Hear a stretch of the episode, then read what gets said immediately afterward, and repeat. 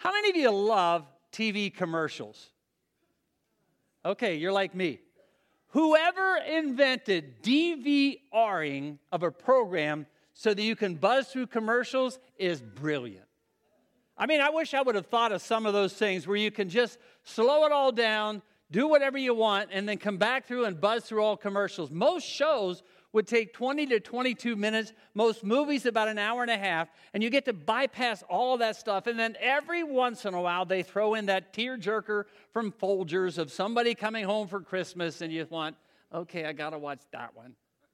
But most of them, to be honest with you, I buzz right through, especially all those medical commercials because you want, I don't want all those side effects. I already have the disease. I don't want all that other stuff that goes with it. And then every once in a while, you got one you just could see over and over and over again. This one here is one of my favorites.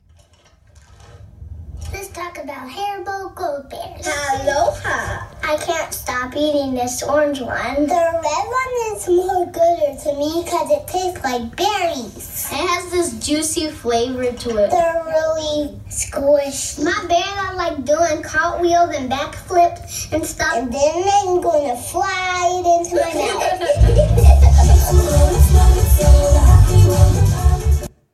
you got to admit, that's a good one, right? How many of you who are executive directors have board meetings like that? they may not take talk like that, but every once in a while, some of them act like that. No, I don't know any of you. All right, I'm going to ask you a crazy question. Did you ever wonder what would happen if babies could talk immediately? Do you ever wonder what they would say? I mean, nine months of darkness, and then all of a sudden, whoa. I mean, do you ever wonder about like that? Is it only me that wonders the crazy things?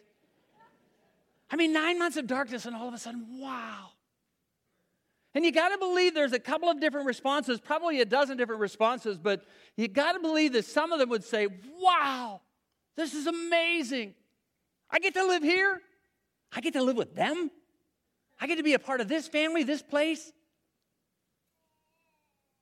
And then I also got to believe that every once in a while, one of them will say, This is where I'm born. This is where I'm going to live. Because you and I, who have had the opportunity to be around the world, know that it's not always as pleasant for some to be born in the environment in which they're in. And so I got to believe for as many that would say, wow, this is incredible, others would say, this is where I'm going to live. This is where I was born. Now, you know as well as I do, not a one of us have a choice as to when we're born, to whom we're born, but we have all kinds of choices as to where we spend the next life. We have absolutely no choice at all as to when we are born in this life and where we're going to be and where we're going to stay and where we're going to live, but we have all kinds of choices as to where we're going to spend the next life. Or close our eyes in death, and then all of a sudden open them up, whether it's a second or a minute, I'm not really sure. Haven't died yet, but we're going to close our eyes in death, and you're going to wake up, you're going to open your eyes, and you're going to have one or two responses. Wow, this is incredible. Unbelievable, God. Then he, he couldn't even come close to describing what this is like. This is incredible. And some are going to open their eyes and say, Wow, why didn't somebody tell me this? Why didn't somebody tell me it was going to be like this? I had no idea it was going to be this bad. Two choices, two places. One's heaven, the other one's hell. If you've ever wondered when is all this evil that we talked about last Sunday morning, evil around the world, destruction and death and hatred, and the list is endless. If you've ever wondered, when is this ever going to stop? There's going to come a day when God finally says, enough. Now, for a lot of people, that's good news because you know judgment is coming. And for some people, it's bad news because judgment is coming. Revelation chapter 14 to 19 opens for us in your sermon notes Next to the last chapter of God's final plan for evil and rebellion against him. These chapters are reminders that history has an author. The author is God, and God has a plan for how it's all going to come about.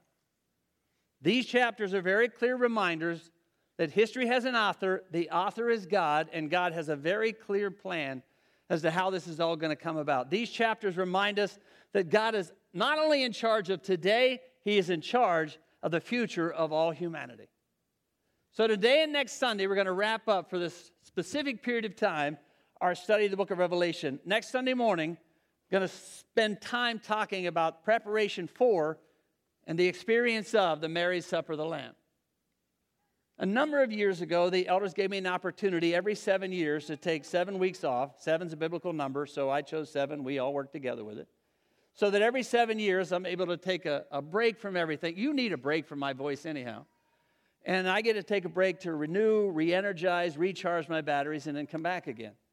I qualified for it last year, but I wanted to wait till this year so that I could do it on the celebration. Remember the trifecta year?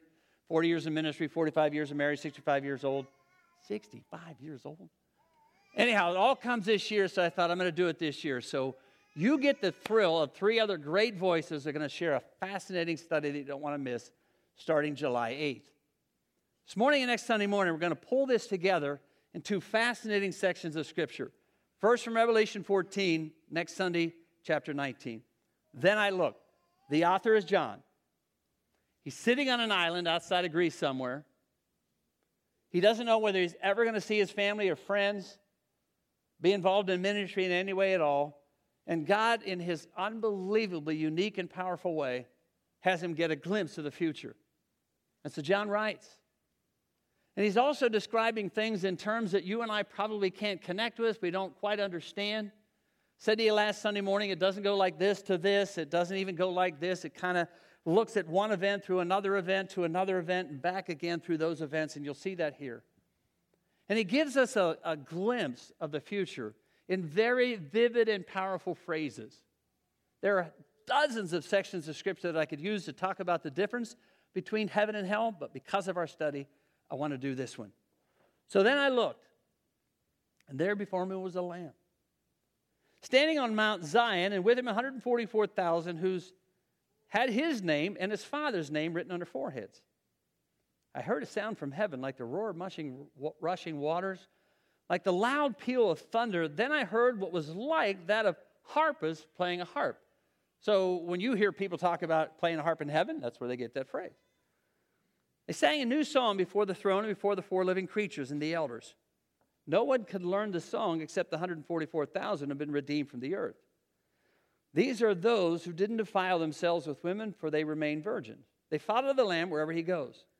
They were purchased from among mankind and offered as first fruits to God and to the Lamb. No lie was found in their mouth, they're blameless. Then I saw another angel flying into midair. He had the eternal gospel to proclaim to those who live on the earth, to every nation, tribe, language, and people. He said in a loud voice, Fear God and give him glory, because the hour of his judgment has come. Worship him who made the heavens, the earth, and the sea, and the springs of water. The second angel followed and said, Fallen, fallen is Babylon the Great, which has made all nations drink the maddening wine of her adulteries. The third angel followed them and said with a loud voice, If anyone worships the beast and its image and receives its mark on their foreheads or their hand, they too will drink of the wine of God's fury, which has been poured out in full strength into the cup of his wrath. They'll be tormented with burning sulfur in the presence of holy angels and the Lamb of God.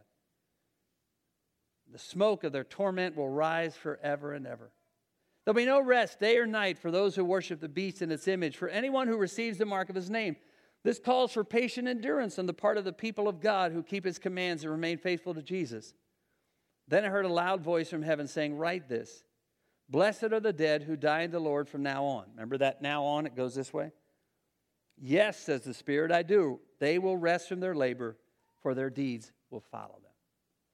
Now, that's a pretty heavy section of Scripture, obviously. One of the unique things about what we do here, specifically the decision that I made a number of years ago to walk through a, a major section of Scripture from beginning to end, is it keeps us from doing one of two things. One is for pastors just to choose their favorite topic and hope they find a verse that goes with it. Second is to keep us from avoiding things we'd rather not discuss on a Sunday morning. When you go through a section of Scripture from beginning to end, you can't just pick your favorite topic and you've got to deal with some tough issues. And this is one of them in this section of Scripture. Someone has said, without really knowing it, the first five minutes of your life are the most revealing five minutes of your life. The first few moments of your next life will be the most unbelievable and revealing ever. I don't know if you've ever imagined going to a place that you've never been before, and then all of a sudden you got a chance to discover it. And found that when you did, it was even more amazing than what you thought it would be. My first experience in seeing the Rocky Mountains of Colorado was in 1980 when Connie and I had the opportunity to take three busfuls of students that are in high school to a Christian and Missionary Alliance conference called Life Investment Conference. Now, I was a little Western Pennsylvania boy who hadn't seen much of the world. And so when I heard about the Colorado Rockies, I thought, I can't wait to get there. So we get on a bus and we travel for 33 hours, almost nonstop, till get there, listening to Beach Boy CDs. No, wait a minute. They were cassettes. No, no, they were eight tracks. That's how old I am eight track tapes of the Beach Boys for 30 out of the 33 hours. You get to Nebraska and and some of those other places in Kansas, and you're thinking, man, this is, I love Pennsylvania. I don't know why anybody would move out here. Not really that great, not really that pretty. You keep going through all the cornfields. One kid said to me, if I see another cornfield, I said, dude, you're in Nebraska. They're the corn huskers. We kept going, and all of a sudden we get, there's the border of Colorado. We go in, and I'm thinking, this is it? Seriously? You get to Denver, and you think, this is really disappointing. It's not what I pictured at all. And then all of a sudden, we start climbing this path that takes us up into Estes Park, and literally, outside of my relationship with Jesus and meeting that woman right there, it took my breath away. Like nothing I'd ever seen before. It was incredible. Every single day was like waking up to a postcard, more than I ever thought it would be. Beauty was amazing. And when I began to think about that, I thought, God, no wonder at the end of every day you said, This is really good. At the end of every day of creation, God would say, This is really good. And God, now at this stage of my life, and I get to see some of these things, I would agree with you. This is incredible. Buzz Maxey is a missionary friend of ours. Been a missionary in Indonesia all of his life, second generation missionary. His families are missionaries, they've been there forever. A number of years ago, he was here and he had the opportunity after the major tsunami that just wiped out so much of Indonesia, made up of thousands of islands, hundreds of different people. He said, I flew in with Samaritan's Purse and Operation Blessing in a helicopter, and I looked down, and I, all I saw was death and destruction. He said, No matter how much anybody told me in an email of what I was going to see, it paled in comparison to what I saw of the destruction of that tsunami. And then the helicopter landed, and I looked around, and all of a sudden I kept saying again, This is worse than I imagined.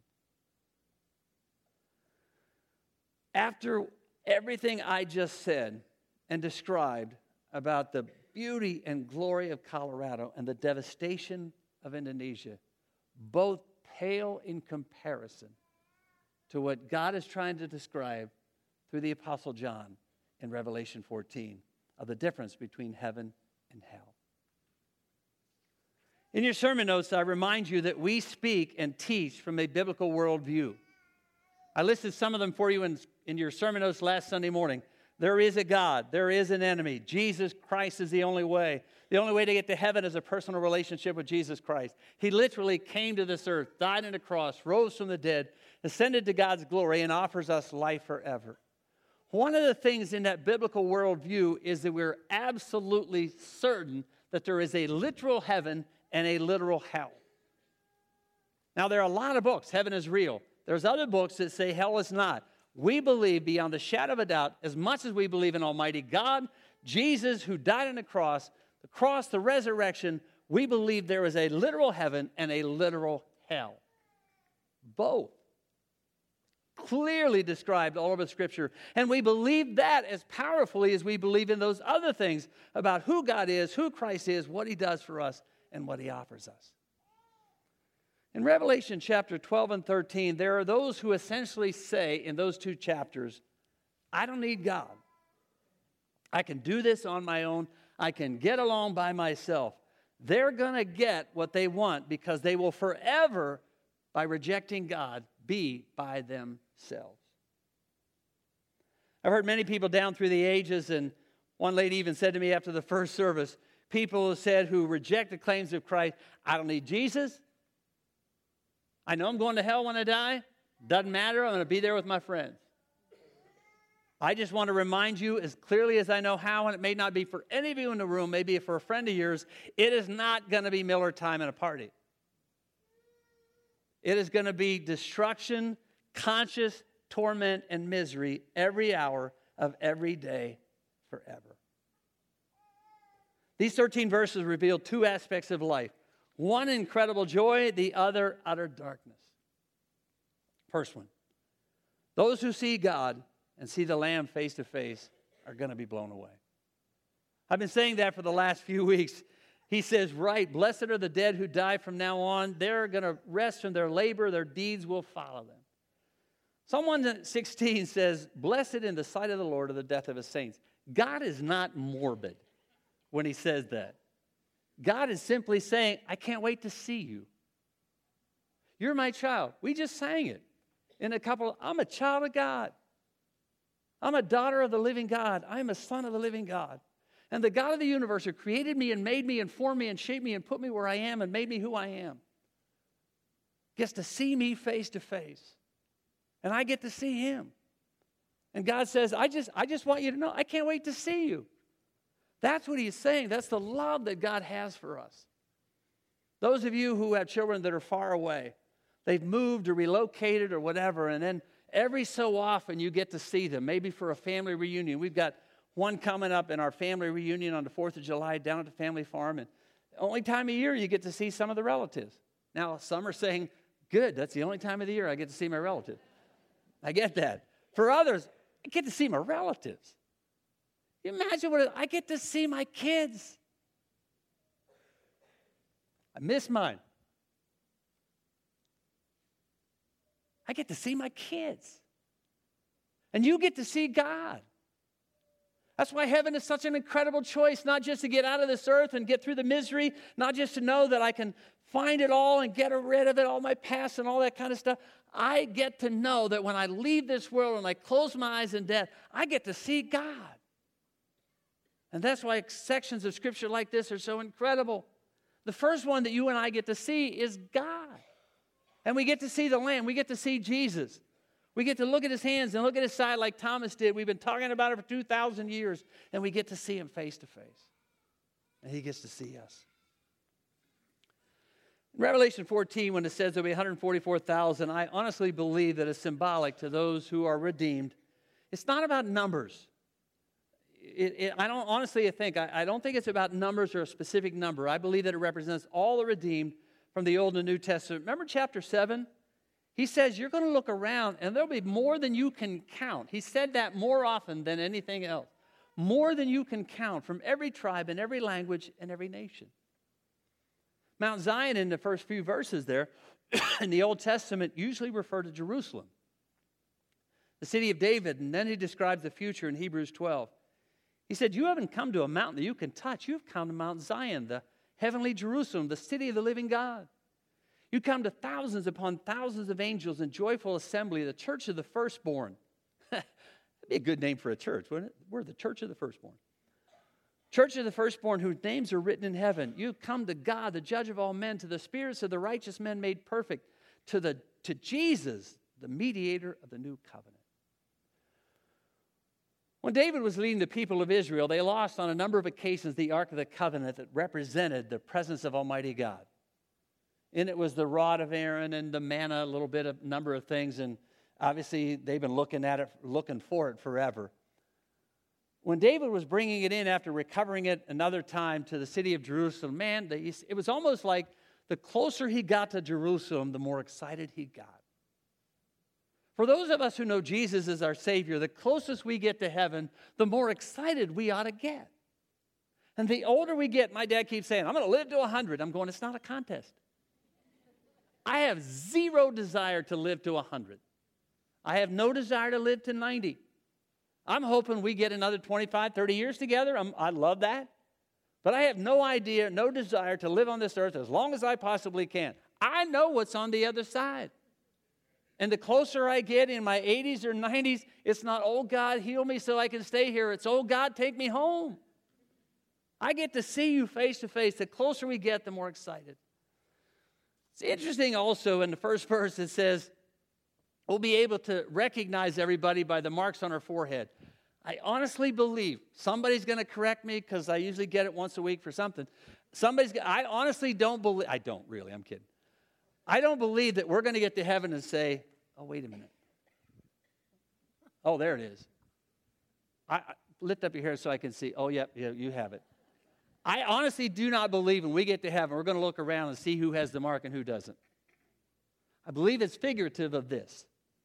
When you give your life to Christ, when you give your life to Jesus, you receive Him as Savior. Scripture clearly tells us over and over again that you are markedly different. You can tell which ones are mine. He says it over and over again. You can tell which ones are mine. Watch them. You can tell by their love, you can tell by their grace, you can tell by their attitude, you can tell by their conviction. You know which ones are mine. You are marked by an allegiance to Christ, and it affects your thinking and your attitude. You can tell in this life who loves Jesus and who doesn't, who follows Christ and who doesn't. You don't have to have a mark on your head to tell you that. You can just tell. You know which ones are His. He knows it as well. I don't think it has anything to do with a mark literal on our head. I think it has everything to do that when we receive Christ as our Savior, we are markedly different. It's evident. And those are the ones He's taken with us. In verse 4, one of the most unusual verses, He is not saying the only ones that get to heaven are celibate monks and nuns. It's a reference to an Old Testament principle of complete allegiance to God, and any unfaithfulness to Him is considered adultery. It'll make more sense next Sunday. So you got to be here next Sunday as we culminate this in chapter 19. Verse 5. Talks about our blameless walk. What you need to know the only way to appear blameless before God is that He looks at you and I through the cross of Christ. No matter how many times you put on Daddy's Little Angel on a t shirt, they're not. Y'all know that. You have to teach them how to be good. They already know how to be bad. And some of them seem like they have master's degree by three.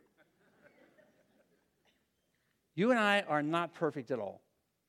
But when we receive Christ as our Savior, He washes our sins away. And now, when He sees us, He doesn't see us through all those imperfections and all those stupid decisions and all those bad things we've done. He sees us, He looks at us through the cross of Christ and the forgiveness that we've received from Jesus.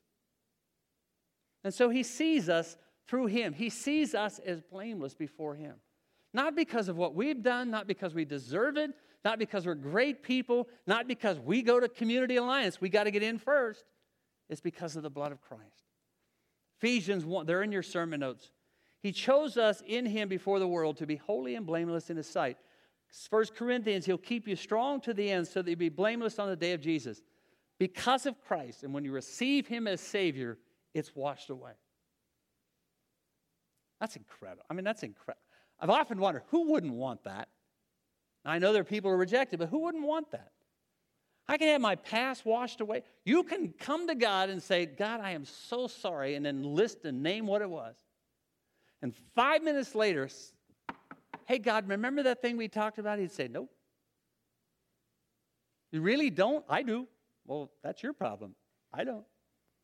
Because I cast it as far away as the east is from the west, never to remember it any longer. So why are you carrying it around? Which is a great question that God ought to ask. These verses describe the destiny of those who believe in Christ as their Savior, and that destiny is heaven. These verses also reveal another aspect of life. For those who reject Jesus, who fail to commit their lives to Him, there's another destiny. It's in chapter 14, verse 11, and the smoke of their torment rises forever and ever. No rest day or night for those who worship the beast in his image, for anyone who receives the mark of his name. Hell is not going to be a party, it'll be misery forever. No rest day or night. You may feel like this life is full of heartache and misery. You haven't seen anything yet. Hell is worse than anyone can ever imagine. But no one, no one on this planet needs to go there because for 2,000 years, Jesus has been saying, Come. Anybody who's weary, anybody, anybody who's weary and carrying around a lot of stuff, man, come to me. I'll give you rest for your soul. Not just for your body, but for your soul. And so for the last 2,000 years, he's been saying it over and over and over again. Deuteronomy 30, it's in your sermon notes this morning, one of the most powerful phrases in all of Scripture when God just simply says this I set before you two options life and death. I beg you, choose life. Bree, you do that all the time in your ministry, right? I beg you, sweetheart, choose life. God, for the last thousands of years, that was written way before Jesus even came into the. Here's two choices. I just I should have had another title. It's not multiple choice. Two choices: life or death. I'm begging you, God says, choose life. Please choose life. God has been offering it down through the ages forever. Jesus is the only way to heaven. He is the only way out of hell. There's no other way. It's not our effort, not our striving, not being a good person, not going to church, not giving your money, but through a personal relationship with Jesus Christ, accepting Him as Savior. God sends no one to hell. They make a decision to choose that because for thousands of years He's been saying, don't choose that. Choose this. So, for those who say, How could a loving God send anybody to hell? He doesn't. You choose that route when He's been offering you life forever. Why would you do that? Jesus has been saying, Come to me, I'll give you everything your soul is looking for. It is in your sermon notes the most important decision you'll ever make. Many have said that in the Old Testament you see a God of justice, the New Testament a God of mercy. I honestly think you see all sides of God all the way through Scripture. He's always been a God of mercy, but He's also a God of judgment. And He will not continue to tolerate the wickedness of humanity. He has a final plan. He gives descriptions and pieces of that in chapter 14, 15, 16. He's got a plan. But He's always been a God of mercy and always a God of judgment and we can't ignore either. One of the reasons we sing on Sunday morning is to celebrate the goodness of God. It's not because we need musicians for something to do and so you don't have to listen to me for 60 minutes. We get to gather together every single Sunday morning and celebrate the goodness of God. We can celebrate the redemption that we've had in Jesus.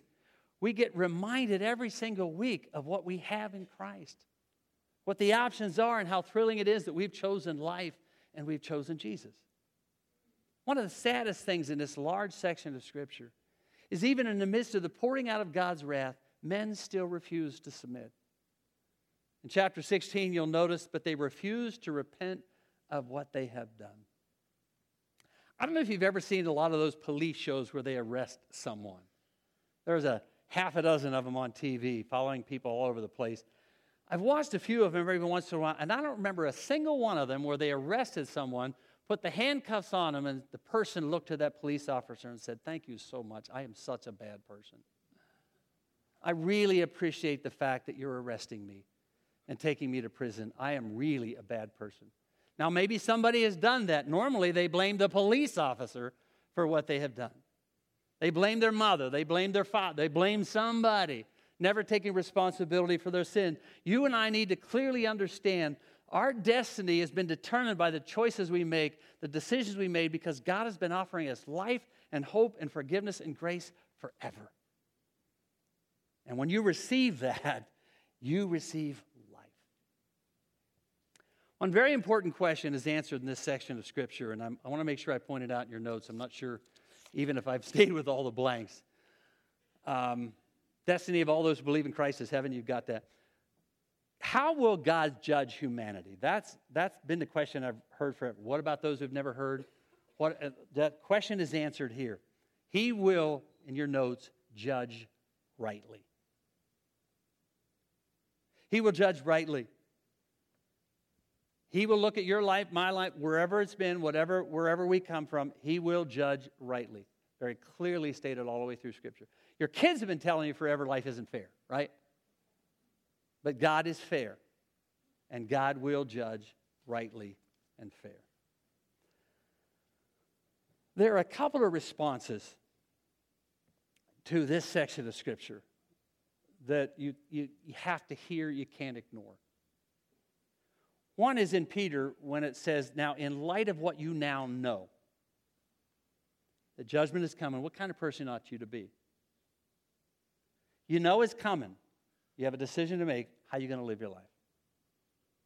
We'll describe that even more next Sunday morning. The other response to this is this story that maybe I'm sure you've heard before somewhere along the way, an illustration that many pastors have used down through the ages. Of a man who was convicted by the name of Charles Peace, who lived anything else but peace. He was finally caught, condemned, being led to the execution. They woke up a sleepy chaplain in the prison who began to read things to him out of rote with very little meaning as he was headed toward this final moment. Peace looked over at him and said, What are you reading? And he said, The consolation of religion. He said, Do you believe what you're reading? I think so, the priest said. I'm about to die, condemned for what I have done to a hell that I deserve. And you're reading this as if you're reading a story that you don't care anything about. If what you say is true, that there is a heaven and there is a hell, I would crawl across England on broken glass and count it all worthwhile if I could save one single person from what I'm about to face. Every one of us have people, friends, family members who you already know the decisions they've made about their eternal destiny. And when you and I are reminded, as well as I am, of a section of scripture like this, Number one, it makes me want to live a life that when I see him, I won't be ashamed.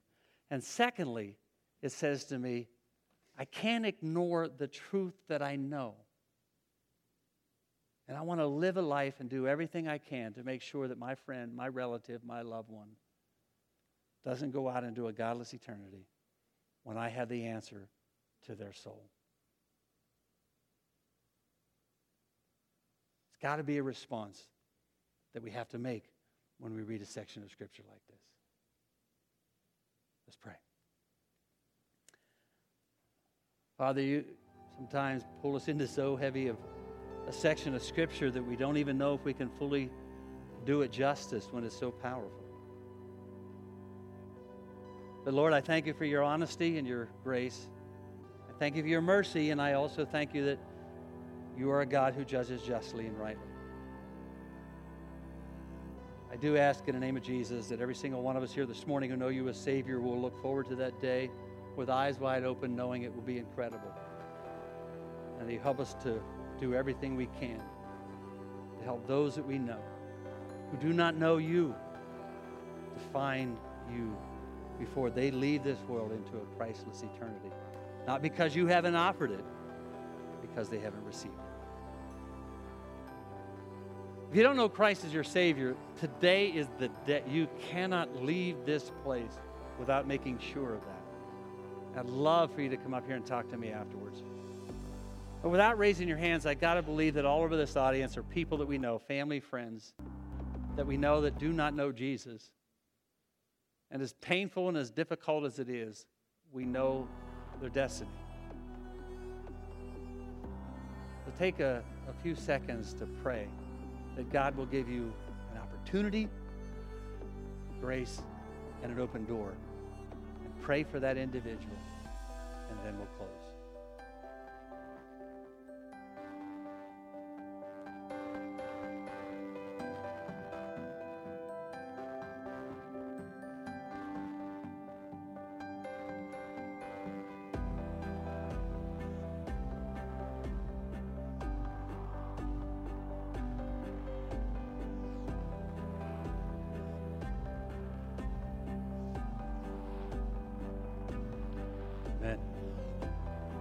Thank you for your attention. I apologize when I keep you over time. I don't apologize for the heaviness of the message at all because it's the truth of the Word of God. I hope you have an incredible day. If I can pray for you in any way, love to do that. See you next Sunday. Don't want to miss it.